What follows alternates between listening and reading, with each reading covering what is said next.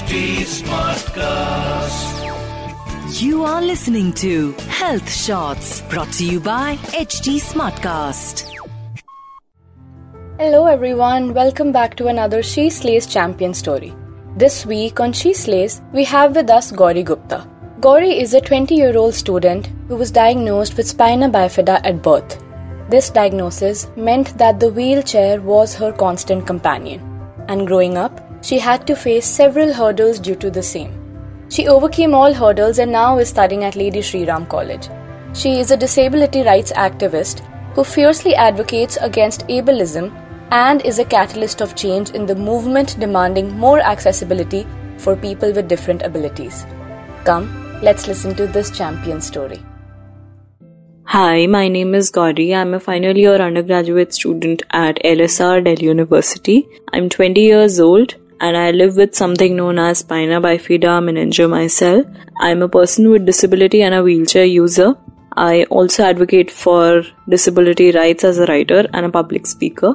To be very honest, mental health issues have been a part of my life long before I could recognize I had these issues. At age of 12 and 13 I was having all these unresolved feelings about my body, my disability and you know all of these things. Other than that, growing up in an able bodied world where the society is modeled as per able bodied needs, there is this constant othering because of the stigma and the myths that are there related to disability. So, I won't say that I've fully overcome, but I still feel sometimes very anxious to, you know, voice my opinions, to ask for help when needed. Asking for help is something that I still struggle with and yeah basically that feeling of not being normal is something that i'm still overcoming that norm of normal that we as people constantly live in i don't think there has been one single incident at one point of time that has made me feel like I should give up. However, there have been a series of events over a period of time that made me feel that maybe the best option would be to give up. For instance, when I was in sixth grade, two years ahead of that, I was not doing well academically. I faced a lot of problems at my school at that point. I was facing a lot of problems with my teachers. I had no friends, and that was a period of complete isolation for me. That was also the period where I was stepping into adolescence, and you know, I started developing all these unresolved feelings about my identity, my body, that you know, I started feeling like a burden on everybody around me, and I did think of giving up. And the only way that I got through it was just to, you know, hold on, keep going. And yeah, with time, things did turn around, and I just didn't stop. And of course, there was right support of my parents, and yeah, things started turning around with time. I believe challenges related to my disability have always been there throughout my life. They've come and gone in different forms, but yes, they've been there like a constant. So, yeah, I mean, if I talk about incidences where people have excluded me in terms of basically telling me that metro, a public transport, was not meant for someone like me, and uh, yeah, sometimes even pushed me away, said a lot of things. So there is this kind of othering that has always been there in our society. And sometimes I voice my opinions, I stand up for myself, and I fight for myself. Other times I just know that I have to keep going forward. And yeah, I just I just tell myself to focus on my goals.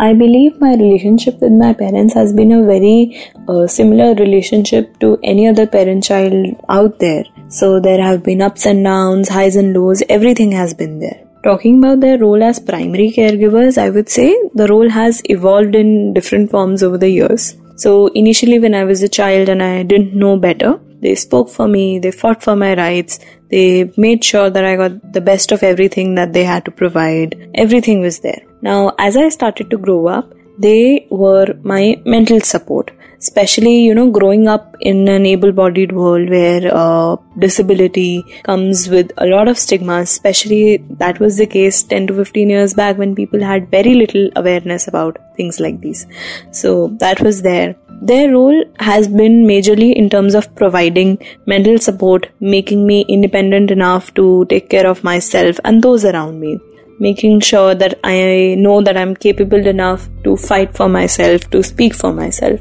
So, the significance of their role has been in terms of mental support, especially I would say the role of my mother.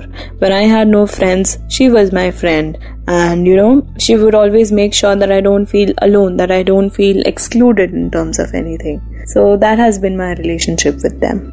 I believe learning is a continuous process. If I have to name one thing that I've learned from my disability, I mean, the most important thing that I've learned so far is to just keep going no matter what happens. And most importantly, to voice my opinions. Earlier, I used to be the kind of person who would, you know, just let go of things, just ignore. So, with time, I have learned that as important it is to ignore a lot of things, it is very important to speak up for yourself, to advocate for yourself, and to voice your opinions. That is something that I truly believe in. I believe one message for our listeners would be to first of all recognize the casual ableism that comes up in our everyday conversations. You know, when we use statements like "Are you deaf? Are you blind?" and etc., and we just let that go, thinking that it's funny uh, or that it sounds sarcastic, we let it slide by. We need to understand that it's wrong. It's highly ableist in nature. It's called casual ableism, and we need to stop doing that. Secondly, we need to understand the difference between uh, something that is a luxury and something that is a necessity. So, when we build a flight of stairs in a multi story building, we think of it as a necessity. Otherwise, how would you go up there? But when it comes to installing elevators or ramps, we take it lightly because it seems like an added expenditure or a luxury. So we need to understand that accessibility is not a luxury and that goes for all access aids, lifts, ramps, tactile paths, everything, right? Uh, we need to take them all very seriously and not treat them as luxuries.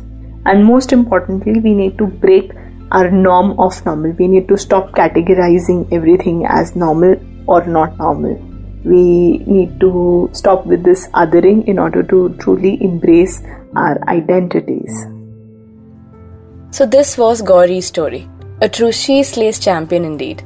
We hope her story inspires you and encourages you to take better care of your health.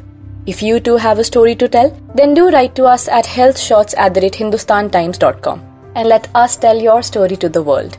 Till then, stay tuned in and don't forget to like, share, and subscribe to She Slays. This is your host, Chai Daba, signing off. I will see you next week. Till then, take care and keep slaying. You were listening to Health Shots brought to you by HT Smartcast. HT Smartcast.